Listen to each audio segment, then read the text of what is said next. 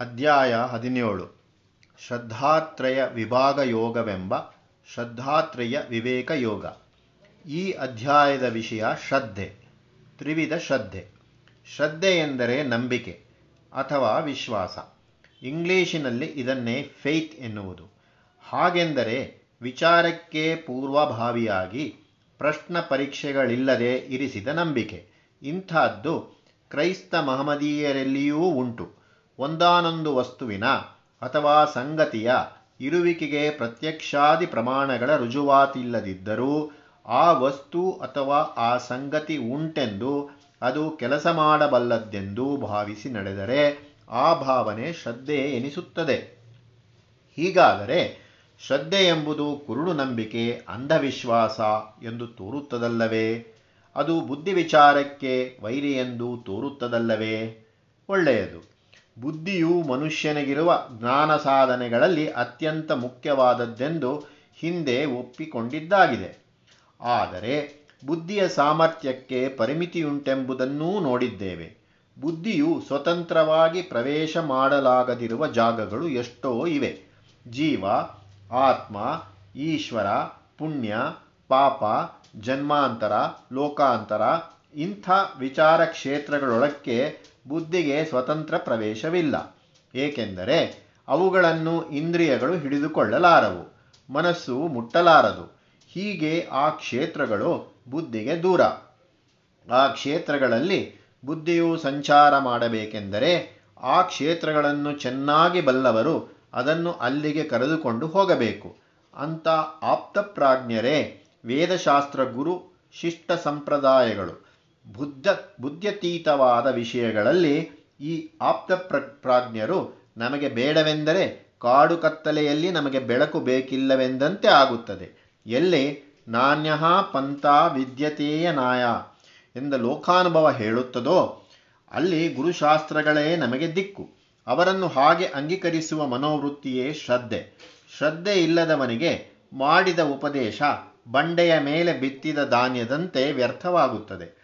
ಹಿಂದಿನ ಅಧ್ಯಾಯಗಳಲ್ಲಿ ಮಾಡಿದ ಬೋಧನೆ ಸಾರ್ಥಕವಾಗಬೇಕಾದರೆ ಆ ಬೋಧನೆಯಲ್ಲಿ ಅರ್ಜುನನಿಗೆ ಶ್ರದ್ಧೆಯುಂಟೆಂಬುದನ್ನು ದೃಢಪಡಿಸಿಕೊಳ್ಳುವುದಕ್ಕೋಸ್ಕರ ಭಗವಂತನು ಈಗ ಗೀತಾಶಾಸ್ತ್ರ ಸಮಾಪ್ತಿಗೆ ಮುಂಚೆ ಶ್ರದ್ಧಾತ್ರಯ ವಿವರಣೆಯನ್ನು ಅನುಗ್ರಹಿಸಿದ್ದಾನೆ.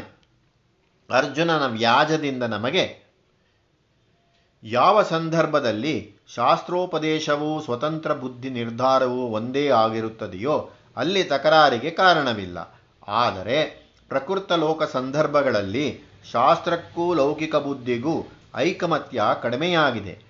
ಶಾಸ್ತ್ರವು ಬ್ರಾಹ್ಮಣನಿಗೆ ಸಮುದ್ರಯಾನವನ್ನು ನಿಷೇಧಿಸುತ್ತದೆ.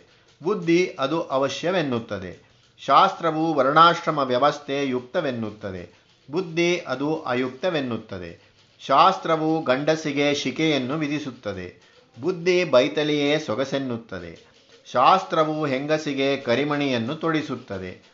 ಬುದ್ಧಿ ಅದು ಅನಾಗರಿಕವೆನ್ನುತ್ತದೆ. ಶಾಸ್ತ್ರವು ವಿವಾಹ ಸೂತ್ರವನ್ನು ಅವಿಚ್ಛೇದ್ಯವೆನ್ನುತ್ತದೆ. ಬುದ್ಧಿ ಅದು ಐಚ್ಛಿಕ ಸಂಬಂಧವೆನ್ನುತ್ತದೆ. ಹೀಗೆ ಸಾವಿರ ದೃಷ್ಟಾಂತಗಳನ್ನು ಹೇಳಬಹುದು. ಇಂಥ ದ್ವೈದಗಳಲ್ಲಿ ಹಿತದ ಮಾರ್ಗ ಯಾವುದು? ಶಾಸ್ತ್ರದ್ದೇ, ಸ್ವಬುದ್ಧಿಯದೇ. ನಮ್ಮ ಜೀವನ ಕ್ಷೇತ್ರದಲ್ಲಿ ಶಾಸ್ತ್ರಕ್ಕೂ ಕಾರ್ಯವುಂಟು, ಸ್ವಬುದ್ಧಿಗೂ ಕಾರ್ಯವುಂಟು. ಹಾಗಾಗದ ಪಕ್ಷದಲ್ಲಿ ಆ ಎರಡು ಒಂದೇ ಜಾಗದಲ್ಲಿ ಕಾರ್ಯ ಮಾಡತಕ್ಕದ್ದೇ ಅಥವಾ ಎರಡಕ್ಕೂ ಬೇರೆ ಬೇರೆ ಜಾಗಗಳುಂಟೆ, ಇದನ್ನು ವಿಚಾರ ಮಾಡಬೇಕಾಗುತ್ತದೆ. ಬುದ್ಧಿಯ ವಿಚಾರ ಬಂದಾಗ ಒಂದು ಸಂಗತಿಯನ್ನು ಜ್ಞಾಪಕದಲ್ಲಿರಿಸಿಕೊಳ್ಳಬೇಕು. ಬುದ್ಧಿ ಕೆಲಸ ಮಾಡಲು ಕಾರ್ಯದ್ರವ್ಯ ಬೇಕು. ಕುಂಬಾರನು ಎಷ್ಟೇ ನಿಪುಣನಾದರೂ ಜೇಡಿ ಮಣ್ಣಿಲ್ಲದ ಕಡೆ ಅವನಿಗೆ ಕೆಲಸವಿಲ್ಲ. ಬಡಗಿಗೆ ಮರದ ದಿಮ್ಮಿ ಇಲ್ಲದಿದ್ದರೆ ಕೆಲಸವಿರದು. ಕೃಷಿಕನಿಗೆ ನೆಲ, ವರ್ತಕನಿಗೆ ಸರಕು, ವೈದ್ಯನಿಗೆ ಮೂಲಿಕೆ. ಹೀಗೆ ಪ್ರತಿಯೊಬ್ಬ ವೃತ್ತಿಕರ್ತನಿಗೂ ಒಂದೊಂದು ಕಾರ್ಯದ್ರವ್ಯ ಬೇಕು. ಬುದ್ಧಿಗೂ ಹಾಗೆಯೇ ಒಂದು ಕಾರ್ಯದ್ರವ್ಯ ಬೇಕು. ಅದನ್ನೊದಗಿಸುವುದು ಮನಸ್ಸು. ಮೊದಲು ಕಣ್ಣು, ಕಿವಿ ಮೊದಲಾದ ಇಂದ್ರಿಯಗಳು ಜಗದ್ವಸ್ತುಗಳನ್ನು ಕುರಿತು ಜ್ಞಾನವನ್ನು ಸಂಪಾದಿಸಿ ಆ ತಿಳುವಳಿಕೆಯನ್ನು ಮನಸ್ಸಿಗೆ ವರದಿ ಮಾಡುತ್ತದೆ. ಮನಸ್ಸು ಆ ವರದಿಯನ್ನು ಬುದ್ಧಿಗೆ ಒಪ್ಪಿಸುತ್ತದೆ. ಮನಸ್ಸು ತನ್ನ ಇಷ್ಟಾನಿಷ್ಟಗಳನ್ನು ಬುದ್ಧಿಗೆ ಹೇಳಿಕೊಳ್ಳುತ್ತದೆ. ಪೂರ್ವದ ಜ್ಞಾಪಕವೂ ಮನಸ್ಸಿನ ಜೊತೆಗೆ ಸೇರಿ ಬುದ್ಧಿಗೆ ತಿಳುವಳಿಕೆ ಕೊಡುತ್ತದೆ. ಹೀಗೆ ಇಂದ್ರಿಯಗಳು, ಮನಸ್ಸು ಪೂರ್ವ ಸ್ಮೃತಿ ಇವೆಲ್ಲ ಒದಗಿಸಿದ ತಿಳುವಳಿಕೆ ಬುದ್ಧಿಗೆ ಕಾರ್ಯದ್ರವ್ಯವಾಗುತ್ತದೆ. ಎಂದರೆ ಏನಾಯಿತು? ಎಲ್ಲಿ ಇಂದ್ರಿಯ ಮನಸ್ಸುಗಳು ಕೆಲಸ ಮಾಡಲಾರವೋ ಅಲ್ಲಿ ಬುದ್ಧಿಗೆ ಕೆಲಸವಿಲ್ಲ ಎಂದಾಯಿತು. ಹೀಗೆ ಬುದ್ಧಿಯ ಕಾರ್ಯರಂಗಕ್ಕೆ ಮಿತಿಮೇರೆ ಗೊತ್ತಾಯಿತು. ಹಿಂದೆ ನೋಡಿದ್ದೇವೆ, ಸತ್ಯವು ದ್ವಿಧವಾದದ್ದು ಎಂದು. ಒಂದು ದೃಶ್ಯ ಸತ್ಯ, ಇನ್ನೊಂದು ಅದೃಶ್ಯ ಸತ್ಯ. ದೃಶ್ಯ ಸತ್ಯವು ಇಂದ್ರಿಯ ಗೋಚರವಾದದ್ದು, ಅದು ಪ್ರತ್ಯಕ್ಷ ಪ್ರಪಂಚ. ಅದೃಶ್ಯ ಸತ್ಯವು ಇಂದ್ರಿಯ ಗೋಚರವಲ್ಲದ್ದು, ಅದು ಪ್ರಪಂಚಾತೀತವಾದ ರಹಸ್ಯ ಚೈತನ್ಯ.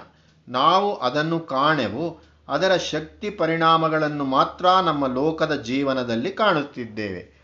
ಹೀಗೆ ನಮ್ಮ ಜೀವಿತ ವ್ಯಾಪಾರಗಳಲ್ಲಿ ಕೆಲವು ದೃಶ್ಯ ಸತ್ಯದ ಎಂದರೆ ಪ್ರತ್ಯಕ್ಷ ಪ್ರಪಂಚದ ಕ್ಷೇತ್ರಕ್ಕೆ ಸೇರಿದವು. ಇದು ಇಂದ್ರಿಯ ಪ್ರಾಪ್ಯ ಕ್ಷೇತ್ರ, ಬುದ್ಧಿಗಮ್ಯವಾದ ಕ್ಷೇತ್ರ. ಇನ್ನೂ ಕೆಲವು ವ್ಯಾಪಾರಗಳು ಪ್ರಪಂಚಾತೀತ ಕ್ಷೇತ್ರಕ್ಕೆ ಸಂಬಂಧಪಟ್ಟವು. ಅಲ್ಲಿಗೆ ಇಂದ್ರಿಯಗಳಿಗೆ ಪ್ರವೇಶವಿಲ್ಲ. ಅಲ್ಲಿ ಕೇವಲ ಬುದ್ಧಿ ಕಾರ್ಯಕ್ಕೆ ಸ್ಥಳವಿಲ್ಲ. ಈ ಕ್ಷೇತ್ರ ವಿವೇಕದಿಂದ ನಾವು ಅಧಿಕಾರ ವ್ಯಾಪ್ತಿಯನ್ನು ವಿಭಾಗ ಮಾಡಬಹುದು. ಯಾವ ಕಾರ್ಯಕ್ಷೇತ್ರವು ಇಂದ್ರಿಯ ಗೋಚರವಾಗಿ ಬುದ್ಧಿ ಕಾರ್ಯಕ್ಕೆ ಆಸ್ಪದ ಕೊಡುತ್ತಾಗಿರುತ್ತದೆಯೋ ಅಲ್ಲಿ ಪುರುಷ ಬುದ್ಧಿಗೆ ಮೊದಲನೆಯ ಸ್ಥಾನ. ಶಾಸ್ತ್ರಾಚಾರಗಳಿಗೆ ಅಲ್ಲಿ ಎರಡನೆಯ ಸ್ಥಾನ. ಎಲ್ಲಿ ಇಂದ್ರಿಯ ಪ್ರವೇಶವಿಲ್ಲವೋ, ಎಲ್ಲಿ ಬುದ್ಧಿ ಕಾರ್ಯಕ್ಕೆ ದ್ರವ್ಯ ಸಾಮಗ್ರಿ ಇಲ್ಲವೋ, ಅಲ್ಲಿ ವೇದಶಾಸ್ತ್ರಕ್ಕೆ ಮೊದಲನೆಯ ಸ್ಥಾನ. ಪುರುಷ ಬುದ್ಧಿಗೆ ಅಲ್ಲಿ ಎರಡನೆಯ ಸ್ಥಾನ. ಜೀವ, ಈಶ್ವರ, ಪುಣ್ಯ, ಪಾಪ, ಸ್ವರ್ಗ, ನರಕ ಇವು ಪ್ರತ್ಯಕ್ಷ ವಸ್ತುಗಳಲ್ಲ. ಅವು ಇಂದ್ರಿಯಗಳ ಹಿಡಿತಕ್ಕೆ ಸಿಕ್ಕುವವಲ್ಲ. ಆದದ್ದರಿಂದ ಬುದ್ಧಿಯ ಸ್ವತಂತ್ರ ಕಾರ್ಯಕ್ಕೆ ಅಲ್ಲಿ ಅವಕಾಶವಿಲ್ಲ. ಸ್ಪುಟ್ನಿಕ್ಕುಗಳು ಚಂದ್ರಾದಿ ಗ್ರಹ ಪರದಿಗಳನ್ನು ಭೇದಿಸುವವೆಂಬ ಆಕಾಶಯಾನಗಳು ಆಧ್ಯಾತ್ಮ ಪ್ರಪಂಚವನ್ನು ಮುಟ್ಟಲಾರವು, ಅದರ ದಿಕ್ಕನ್ನೇ ಕಾಣಲಾರವು. ಆ ರಹಸ್ಯ ರಾಜ್ಯದಲ್ಲಿ ಶಾಸ್ತ್ರ ಹೇಳಿದ್ದನ್ನು ಅರ್ಥ ಮಾಡಿಕೊಳ್ಳುವ ಅಧಿಕಾರ ಪುರುಷ ಬುದ್ಧಿಗುಂಟೇ ಹೊರತು ತಾನೇ ಸ್ವತಃ ಸಿದ್ಧಾಂತ ಮಾಡಿ ವಿಧಿಸುವ ಅಧಿಕಾರ ಪುರುಷ ಬುದ್ಧಿಗಿಲ್ಲ.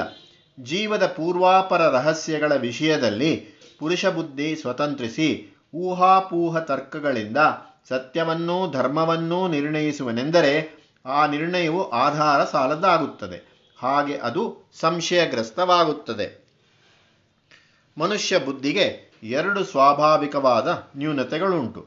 ಒಂದು ಕಾರ್ಯ ಸಾಮಗ್ರಿಯ ಅಪೂರ್ಣತೆ, ಇನ್ನೊಂದು ದೃಷ್ಟಿಶಕ್ತಿಯ ಅಪೂರ್ಣತೆ.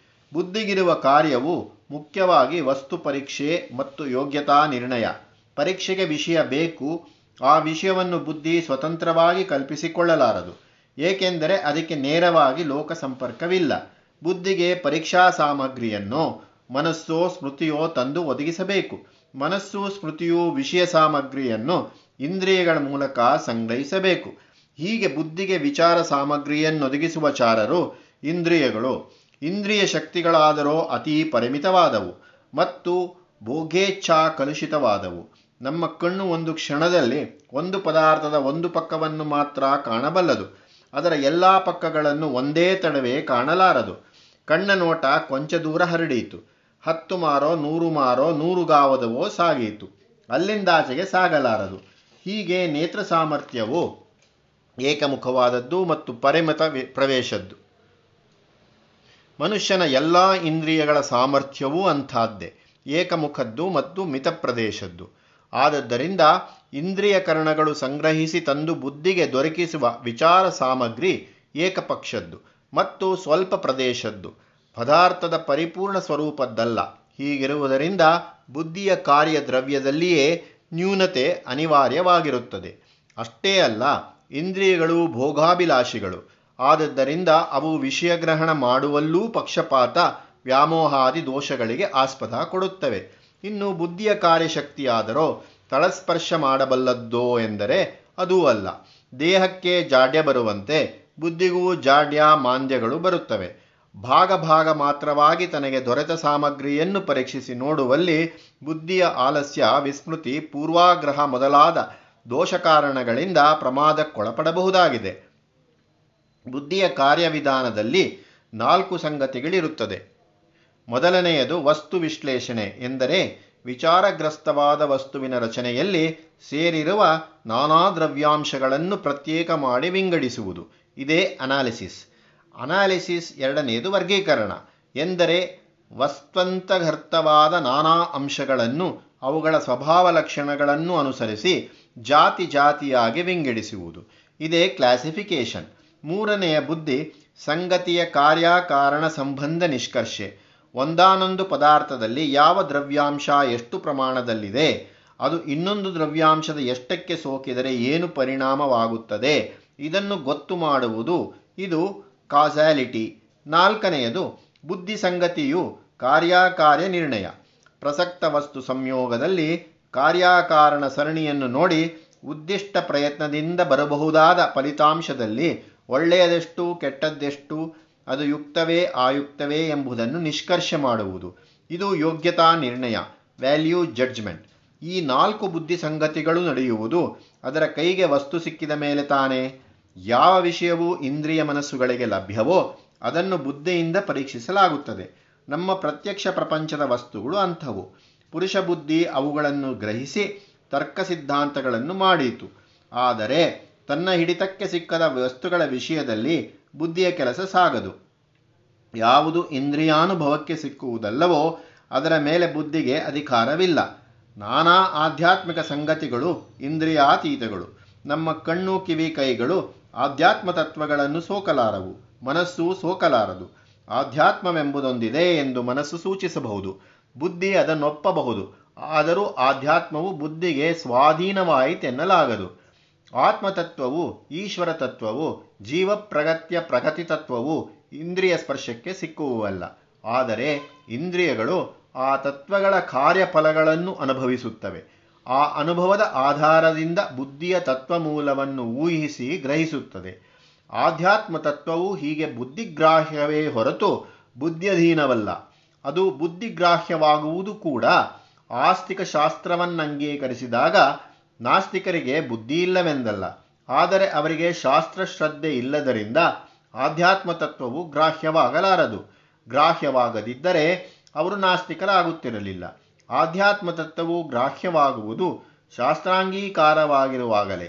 ಆತ್ಮಚೈತನ್ಯ ಉಂಟೆಂದು ರುಜುವಾತು ಮಾಡಿಕೊಡಲು ಹೊರಗಣ ಸಾಕ್ಷ್ಯ ಯಾವುದೂ ಇಲ್ಲ. ಶಾಸ್ತ್ರವಾಕ್ಯವೊಂದೇ ಅಲ್ಲಿರುವ ಸಾಕ್ಷ್ಯ. ಜೀವ ಉಂಟೆಂದು ಅದನ್ನು ಕೈಯಿಂದ ತೋರಿಸಿ ಇನ್ನೊಬ್ಬರ ಕೈಯಲ್ಲಿರಿಸುವುದು ಹೇಗೆ? ಸ್ವರ್ಗವೋ ನರಕವೋ ಉಂಟೆಂದು ಹೊರ ಪ್ರಪಂಚದಲ್ಲಿ ಬೆಟ್ಟಿಟ್ಟು ರುಜುವಾತು ಕೊಡುವುದು ಹೇಗೆ?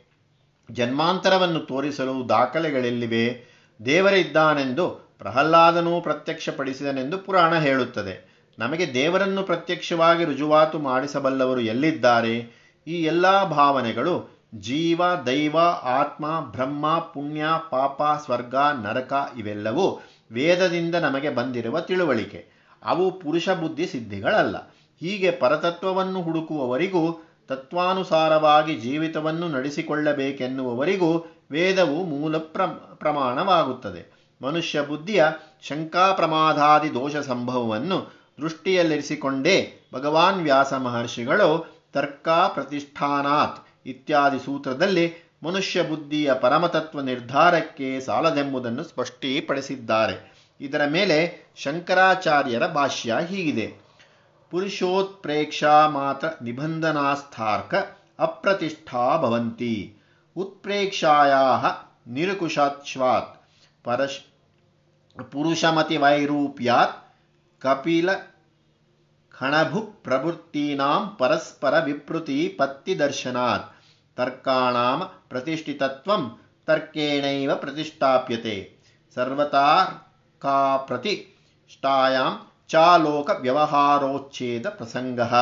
ಮನುಷ್ಯನ ಊಹೆ ಪ್ರತ್ಯ ಉತ್ಪ್ರೇಕ್ಷೆಗಳಿಂದ ಆದದ್ದು ತರ್ಕಸರಣಿ. ಆ ಊಹೆಗಳಿಗೆ ಅಡ್ಡಿ ಆತಂಕಗಳಿಲ್ಲದ್ದರಿಂದ ತರ್ಕಕ್ಕೆ ನೆಲೆ ನಿಲುಗಡೆ ಇಲ್ಲದೆ ಹೋಗುತ್ತದೆ. ಮನುಷ್ಯ ಬುದ್ಧಿ ನಾನಾ ರೂಪಗಳನ್ನು ತಾಳುತ್ತದೆ. ಹಾಗಿರುವುದರಿಂದಲೇ ಕಪಿಲ ಮಹರ್ಷಿಗಳ ವಾದವನ್ನು ಕಣಾದ ಮಹರ್ಷಿಗಳು ಒಪ್ಪಿಕೊಳ್ಳಲಾಗಲಿಲ್ಲ. ಹೀಗೆ ಮನುಷ್ಯ ಬುದ್ಧಿ ಕಾರ್ಯವಾದ ತರ್ಕವು ತಾನೇ ಪರತತ್ವವನ್ನು ನಿಶ್ಚಯಿಸಲು ಅಸಮರ್ಥವೆಂಬುದು ತರ್ಕ ಮರ್ಯಾದೆಯಿಂದಲೇ ಸಿದ್ಧವಾಗುತ್ತದೆ. ತರ್ಕವೆಲ್ಲಿಯೂ ಬೇಡವೆಂದರೆ ಲೋಕ ವ್ಯವಹಾರವೇ ಅಸಾಧ್ಯವಾಗುತ್ತದೆ. ಹೀಗಿರಲಾಗಿ ಬುದ್ಧಿ ಕಾರ್ಯವಾದ ತರ್ಕವು ಕೆಲವೆಡೆ ಅವಶ್ಯ, ಇನ್ನು ಕೆಲವೆಡೆ ಅಸಾಧ್ಯ. ಈ ಸಂಧಿಯಲ್ಲಿ ನಮಗಿರುವುದು ಗತಿ ವೇದವೊಂದೇ ಅತೀಂದ್ರಿಯ ವಿಷಯಕ ಜ್ಞಾನವು ವೇದದಿಂದಲೇ ಉಂಟಾಗತಕ್ಕದ್ದು. ಪ್ರತ್ಯಕ್ಷೇನಾನುಮಿತ್ಯಾವ ಯಸ್ತೂಪಾಯೋ ನ ಬುಧ್ಯತೆ ಏನಂ ವಿದಂತಿ ವೇದೇನ, ತಸ್ಮಾದ್ ವೇದಸ್ಯ ವೇದತ, ಯಾವ ಪುರುಷಾರ್ಥ ಮಾರ್ಗವನ್ನು ನಾವು ಪ್ರತ್ಯಕ್ಷ ಜಗತ್ವಸ್ತು ಪರೀಕ್ಷೆಯಿಂದಲಾಗಲಿ, ಪ್ರತ್ಯಕ್ಷ ಸಂಗತಿಗಳ ಆಧಾರದಿಂದ ಮಾಡಿದ ಊಹಾಪೂಹಗಳಿಂದಾಗಲಿ ತಿಳಿದುಕೊಳ್ಳಲಾಗುವುದಿಲ್ಲವೋ, ಯಾವ ಪರಮೋದ್ದೇಶಕ್ಕೆ ಉಪಾಯವನ್ನು ಬರಿಯ ತರ್ಕ ತಿಳಿಸಿಕೊಡಲಾರದೋ ಆ ಅಲೌಕಿಕ ವಿಷಯವನ್ನು ವೇದದಿಂದ ತಿಳಿದುಕೊಳ್ಳಲಾಗುತ್ತದೆ. ಹೀಗಿರುವುದರಿಂದ ವೇದಗಳ ವೇದತ್ವ. ಇದು ಸಿದ್ಧಾಂತ. ಅತೀಂದ್ರಿಯ ವಿಚಾರಗಳಲ್ಲಿ ವೇದವೇ ಪ್ರಮಾಣ. ಅಥವಾ ವೇದದ ಮುಖ್ಯಾಧಿಕಾರ ಆಧ್ಯಾತ್ಮ ವಿಚಾರಗಳಲ್ಲಿ. ನಾವು ನಮ್ಮ ಪ್ರಶ್ನೆಗಳು ಆಧ್ಯಾತ್ಮಿಕವಲ್ಲದೆ ಐಹಿಕ ಮಾತ್ರವಾದವೋ ಇಂಗ್ಲಿಶಿನಲ್ಲಿ ಹೇಳುವಂತೆ ಸೆಕ್ಯುಲಾರ್ ಮಾತ್ರವೋ, ಅಲ್ಲಿ ಪುರುಷ ಬುದ್ಧಿಯ ವಿವೇಕಕ್ಕೆ ಪ್ರಥಮ ಸ್ಥಾನ.